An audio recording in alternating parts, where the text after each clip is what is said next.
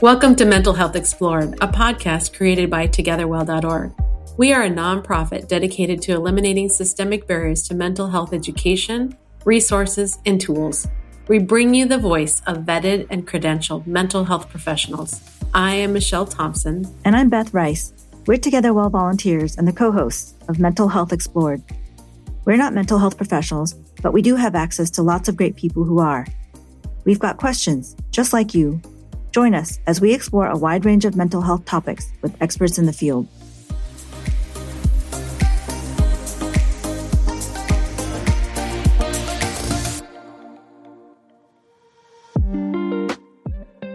The intense fear and social upheaval that gripped much of the world due to the 2020 COVID pandemic has mostly subsided three years on. In retrospect, it's hard to believe what we endured. Strict social distancing mandates kept friends and family apart for well over two years in some cases. Where schools shut down in person learning, students experienced a new reality, one that deprived them of healthy social development. To what degree did this impact the well being of our youth? How did children cope when the adults around them were themselves anxious and stressed out about world events? Today, our guest is a youth crisis counselor who witnessed firsthand the numerous issues that young people faced.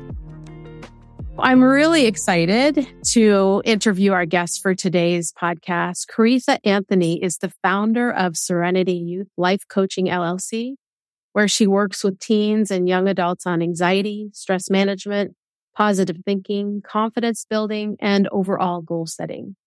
She brings over 10 years of experience in youth crisis counseling, child development, special needs care, and child and family welfare.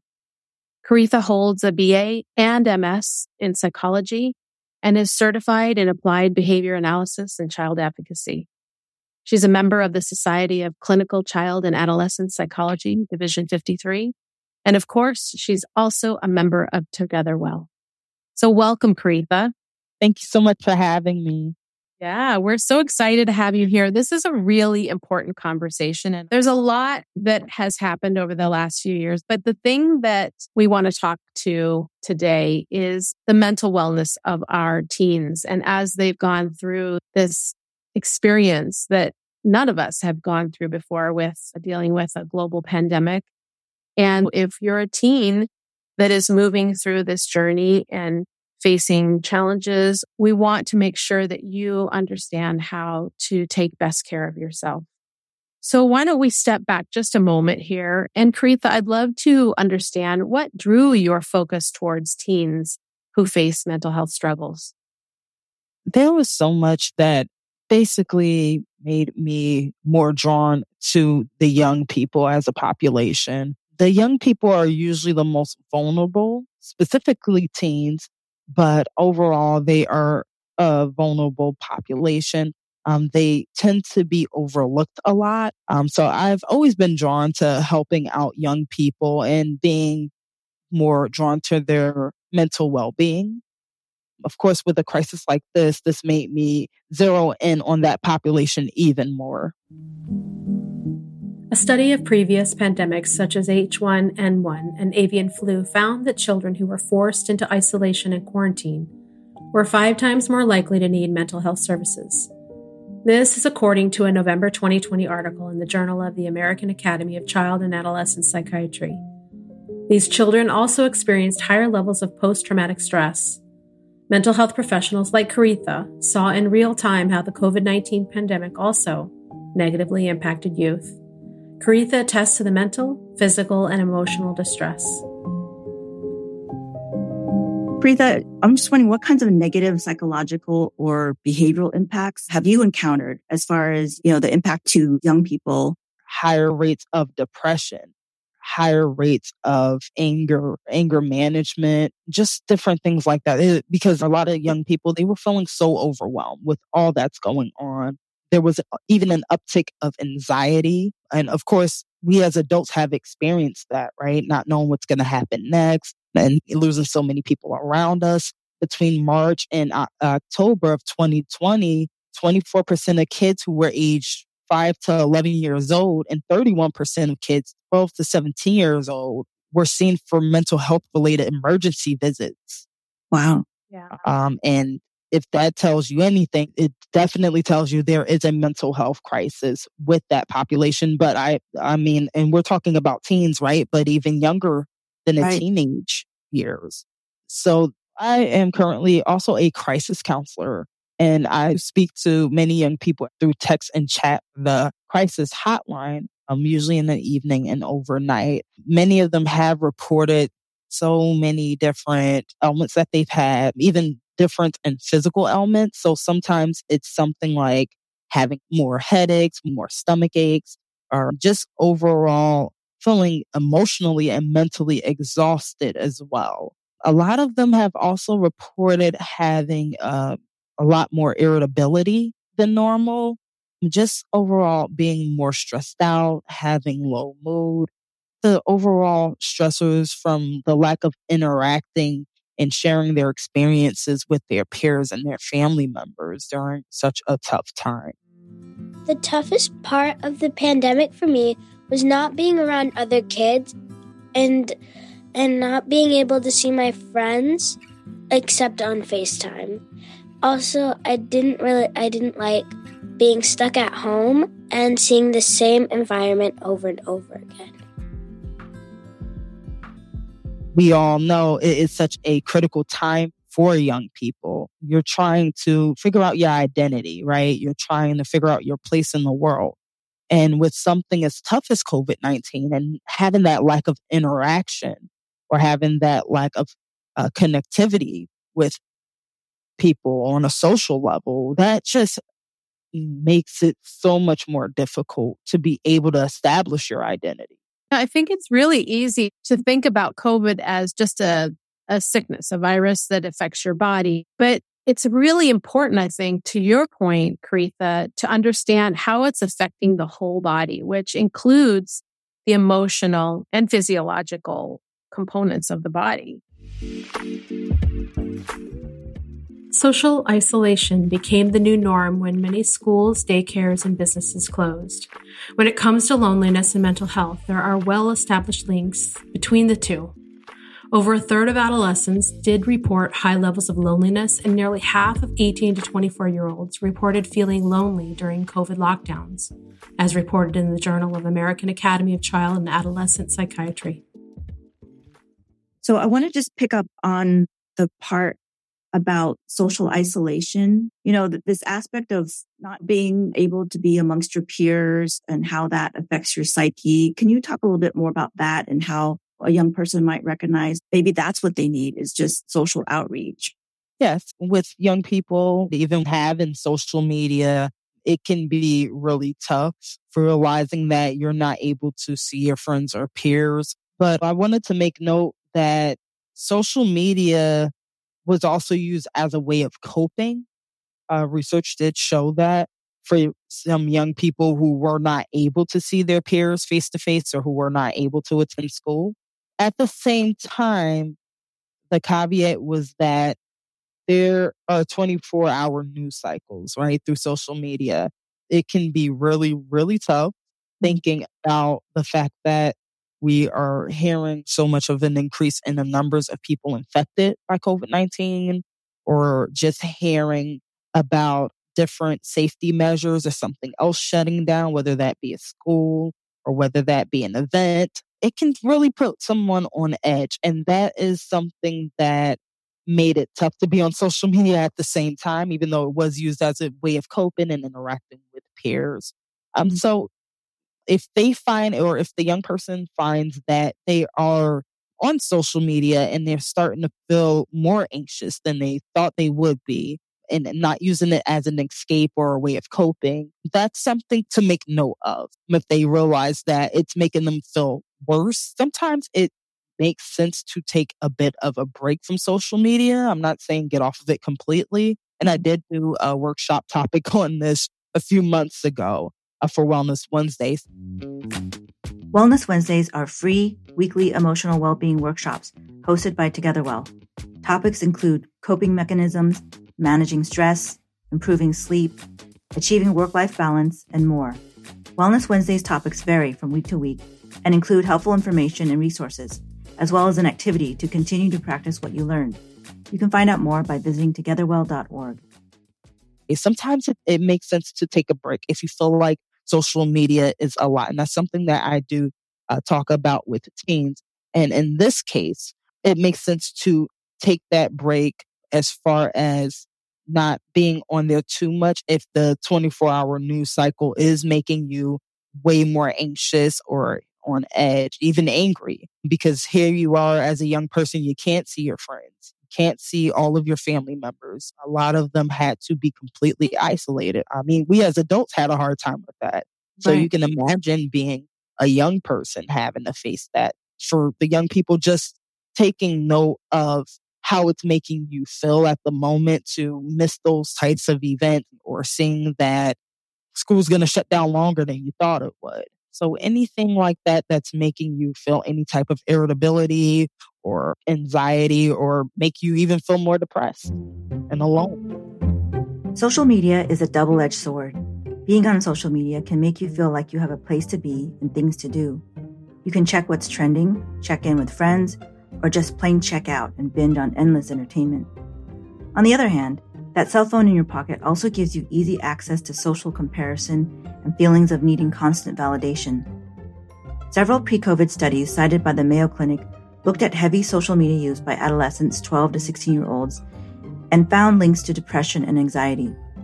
In other words, even before COVID induced social isolation, young people were already experiencing mental health issues. However, Coreetha notes that there are also positive ways to use social media and technology. Um, I know in the beginning it was tough to be able to find a way for these young people to reach out and they don't know who to turn to, right? Because everything right. was either shut down, the system got so overwhelmed to the point where there wasn't room to help everyone. One good thing I will say that has come out of this crisis is the ability to gather virtually, right? Because we had to do it in a more safe manner. And a lot of young people um, they prefer technology, right? A lot of young people like to be on their devices, on their phones, on their tablet. And some young people even use this as a time to raise mental health awareness with different hashtags on Twitter or Instagram. So it really allowed for young people to be able to find different ways of reaching out. Some positive things that happened because of the pandemic were I learned things that I didn't know I could do, like the splits. I also got more time with my mom. Me and my mom would make videos on one of her apps, and we'd cut them all together, and they'd make like a really cool, funny video. There are different online support groups for people who are facing depression. Now there are so many different virtual support groups that they can go to. There's the crisis hotline chat that I mentioned before, the 988 that they can, you know, just call someone. I know sometimes it can be a little nerve wracking to be on the phone with someone on the other end and we tell them what's going on with you. In the US, by calling or texting 988, you can connect to a nationwide network of over 200 crisis centers. The 988 Suicide and Crisis Lifeline is a 24 by 7 confidential resource to help people who are in mental health related distress. So, is the majority of your work talking with them, or is it answering chats, or how does that kind of work? So, I do some chats, I do some video as well. A lot of people are, you know, saying that they are facing anxiety. Some was brought on before the pandemic, of course, but there, like I said, there's been such an increase in the rates of anxiety or the rates of depression and stress and not enough outlets. Sometimes I do video. Okay. Um, and video is for anyone who is open to it. I don't pressure them, of course. With young people, we always want to make sure we approach in a way that we're not telling them so much what to do, right? They get enough of that from different authority figures. So you don't want to be another authority figure saying, Hey, this is the way that you have to get help. We want to let them know that we're here for them right. no matter what. COVID restrictions disintegrated our traditional collective social fabric. It's as if we all went into a twilight zone, a sort of alternate universe. If you were an introvert, lockdowns were strangely freeing. You had an official excuse to avert social events. For extroverts, however, being told to stay away from other humans felt like taking away your main source of self care.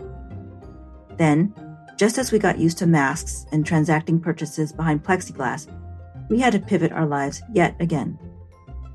But reintegrating into real life in person activities has been problematic for some more than others. This has been a three year journey, right? So even if they were young, or maybe they were 17, you know, when the pandemic started, it's very possible that they still could be going through a lot of challenges. So knowing that they missed out, like, for example, some, well, all of us, you know, we missed out on engagement. And for young people, they eventually missed out on development of relationships. What shows up in your world when when you are transitioning back into a face-to-face environment, um, developing future relationships? How do you get back into the real world? Um, it's a process for everyone, right? It's a process even for us as adults. So definitely be a process for teens as well. But um, I would always tell the teens that I do talk to to reach out to a trusted authority figure and to be open and honest about your fears and anxieties. Growing up, there were definitely some challenging times, but as a child, any negative emotions was not tolerated. Anger, especially toward my parents, was not allowed, and sadness was often a silver line. I dealt with those emotions by isolating and burying them. It led to significant anxiety as an adult because I not only didn't know how to process emotions like anger and sadness, but I couldn't even recognize or name the emotion when I felt it. There was nobody who had the ability to support my emotional well being growing up. And it has been a very long journey. It's been about three years and it will still take readjustment. It will take facing fears of social interaction, facing the issue of missing out on so many milestones. So, like I always tell the young people I work with, just try your best to reach out to someone, be open and honest with whether that be a parent, whether that be a coach, whether it be um, someone in the school staff. I do believe that the best approach is even for the authority figures to collaborate with schools and the community to assist these young people it's the saying that it takes a village to raise a child. And that's how I approach my practice as far as trying to help young people, especially in this time and with what happened with the pandemic, just trying to get to get them back into society and readapt uh, for those who have already been in society. But we also have to think about young people who have not gotten a chance to adapt yet. So reach out to a trusted adult have an open and honest conversation, even reaching out to peers. Always try to get a relationship with a peer that they trust, right? A virtual connection with them or someone face to face when they are allowed to safely go back into school or the community. Just trying to find ways to get around people that they trust and raise awareness uh, many young people may feel like they are alone. I have talked to so many of them and they feel like they're the only ones going through this, going through a tough time. And they feel like they're the only ones who are anxious. So what I try to always do is just reassure them that they're not alone. It's more common than they think. And just being able to know that does help with them to be able to readjust, finding the strength to reach out It's a process for everyone. We can't say, okay, by this date, you have to go and reach out to such and such and just, you know, get on with it. It's a process and it's ongoing. I'm only speaking from my perspective, but I find that it's really easy to seek medical support from a doctor, for example, if you're feeling bad. Like if you have a symptom, you have a cold, cough, you know, ears hurt or whatever, right? It's really obvious that you need help.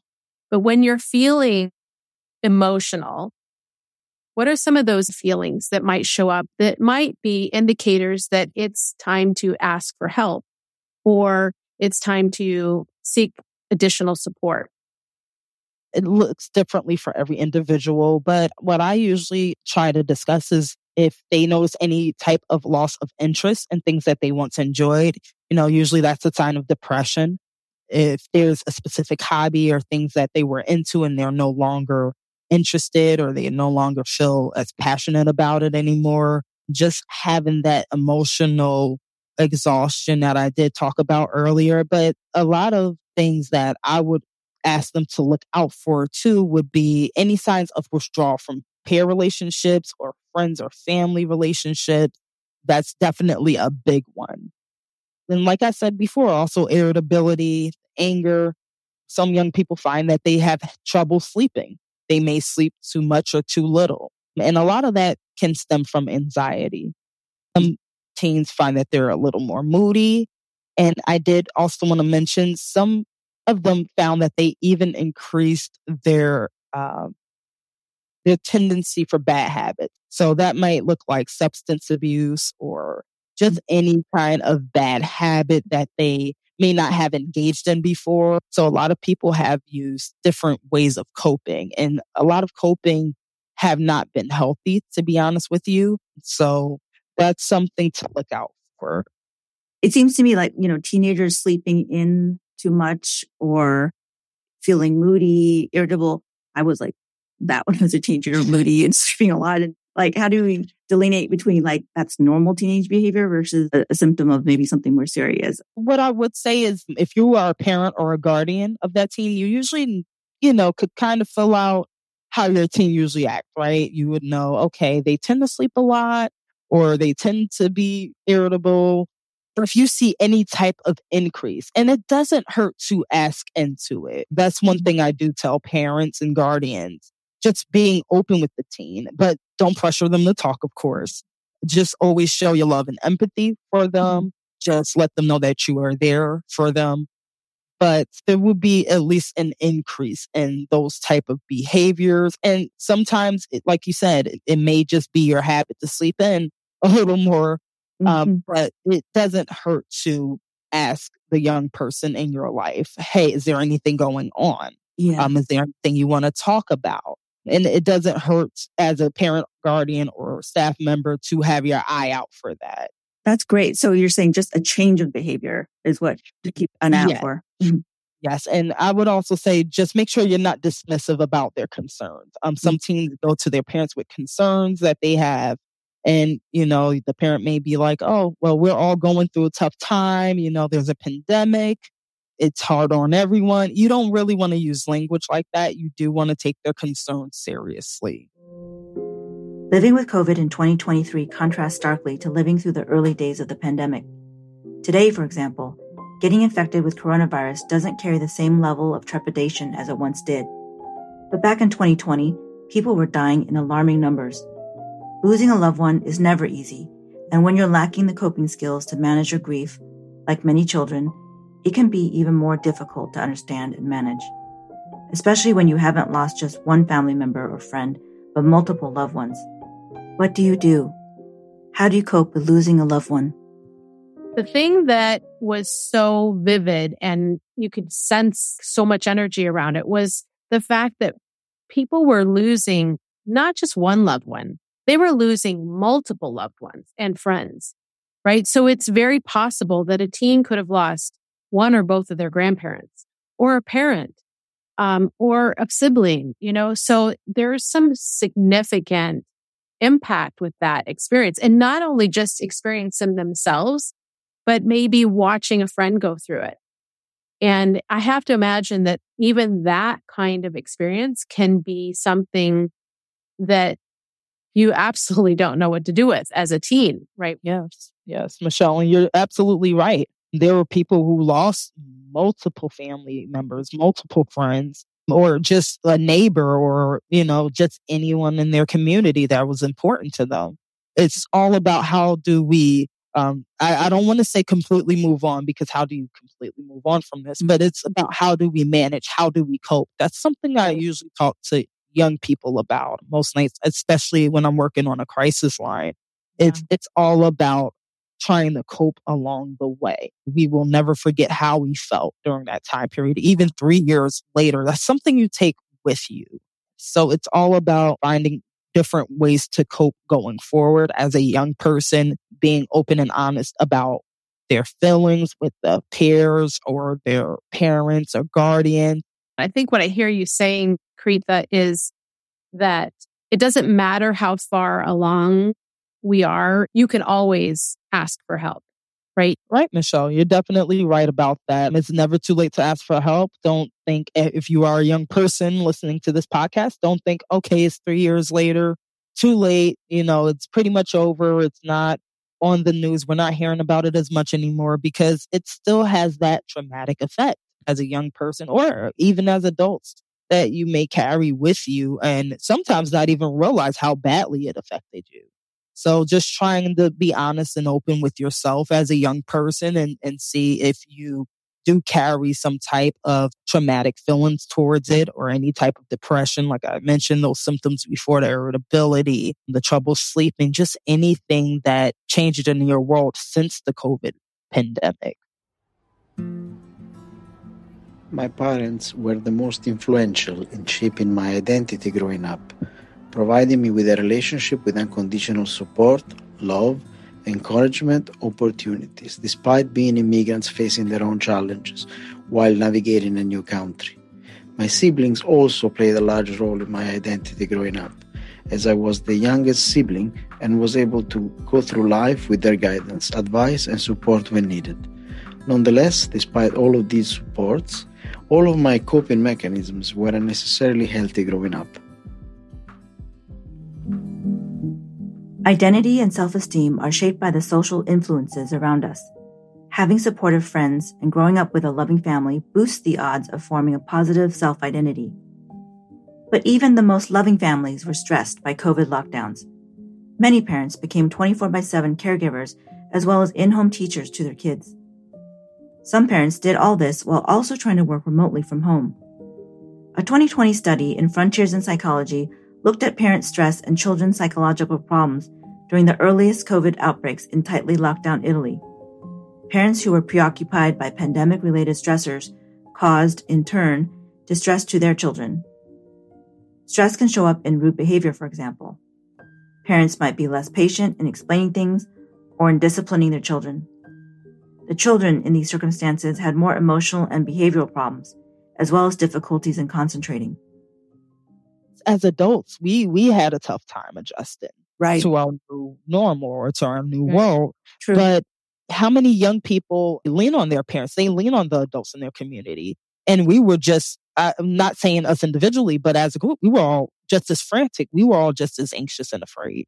Absolutely. Um, that has an effect in turn for the young people. So they, like I said, they look to us, they lean on us to know what's going on. There were so many young people who were super young at the time. It's important to remember that as parents, caregivers, and others with authority or influence over children, we need to be mindful of taking care of our own well being. A vulnerable child doesn't deserve to bear the brunt of harmful words or actions just because the adult in their life is having a bad day or week. As Coreetha mentioned, it takes a village to raise a child. No one is expected to have all the answers. But if you're looking for a trustworthy source of information about mental health, TogetherWell.org is a good place to start. We have carefully curated information and self guided tools on a variety of issues such as self esteem, parenting, healthy social media use, self care, and much, much more. Free and low cost TogetherWell educational group workshops are also available. Workshops are drop in or by request and are led by vetted health professionals such as Coreetha. So you started talking about the work you had done uh, previously with Together Well with regards to Wellness Wednesdays, but can you share also information on the potential workshops that you either have or are planning to have with Together Well? Yes. So the mental health workshop that I currently have on there is regarding the stigma of mental health for young people. So in that workshop, I will go over different mental health stigma that exists. Um, as you all know, a lot of times young people are starting to be more outspoken in a way that they haven't been before about mental health. I know even when I was younger, it was a big stigma around it. And gratefully, it's nothing like that anymore. But there's still, of course, work to be done. So in this workshop, I do go over the stigmas that exist. How do we fight stigma? what to do when you're being stigmatized as a young person that's facing a mental health uh, issue or crisis. And speaking of crisis, the next workshop I would be dealing with crisis intervention for young people. Reach out to me via email at Coreetha at serenityyouthcoaching.com. Um, you can also reach out to me via Togetherwell. I'm there, Coreetha Anthony. You can put in a request for a workshop on there. Great. That's that's fantastic that you're so flexible and so knowledgeable. My goodness. Oh, thank you. Um, yes. I, I love that you're that you're offering such deep knowledge about part of our population that is so incredibly important. So thank you so much for sharing all this insight and this this compassion and empathy around this part of our our community. I think it's so important that we raise children to be adults that know how to move through a crisis and remain healthy. Uh, so this is really insightful. Thank you, Coreetha. This has been so helpful. I hope somebody else finds it helpful as well. Thank you so much for joining us today. We really appreciate yeah, appreciate your expertise and time. Thank okay. you all for having me. The mental well being of young people before, during, and after COVID restrictions is a multifaceted issue with long term impacts. It's important to advocate for accessible and affordable mental health resources, to destigmatize mental health challenges, and to create spaces where youth can safely share their experiences and receive the support they need. And if you're an adult with an influential role in the life of a young person, be sure to take care of your own well being.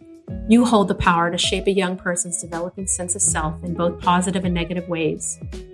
As a global community, we're still coping from COVID. And although we can't change the past, we can choose to learn from it if we want to forge a mindful path toward healing.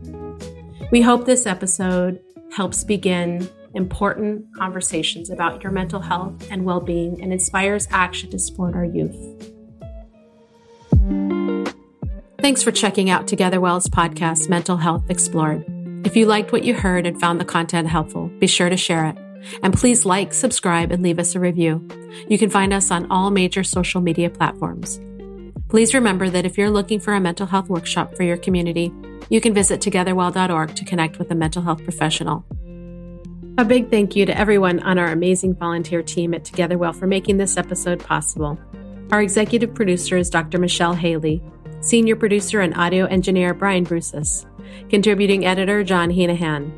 Voiceover specialists Samaya Devaraju and Kaya. Design creations by Ruth Beltree and Malia Kariava. Administrative support Shweta Patkar and Mariah Moody. This is Michelle Thompson, and on behalf of my co host Beth Rice, we're so happy you're here. Thanks for listening.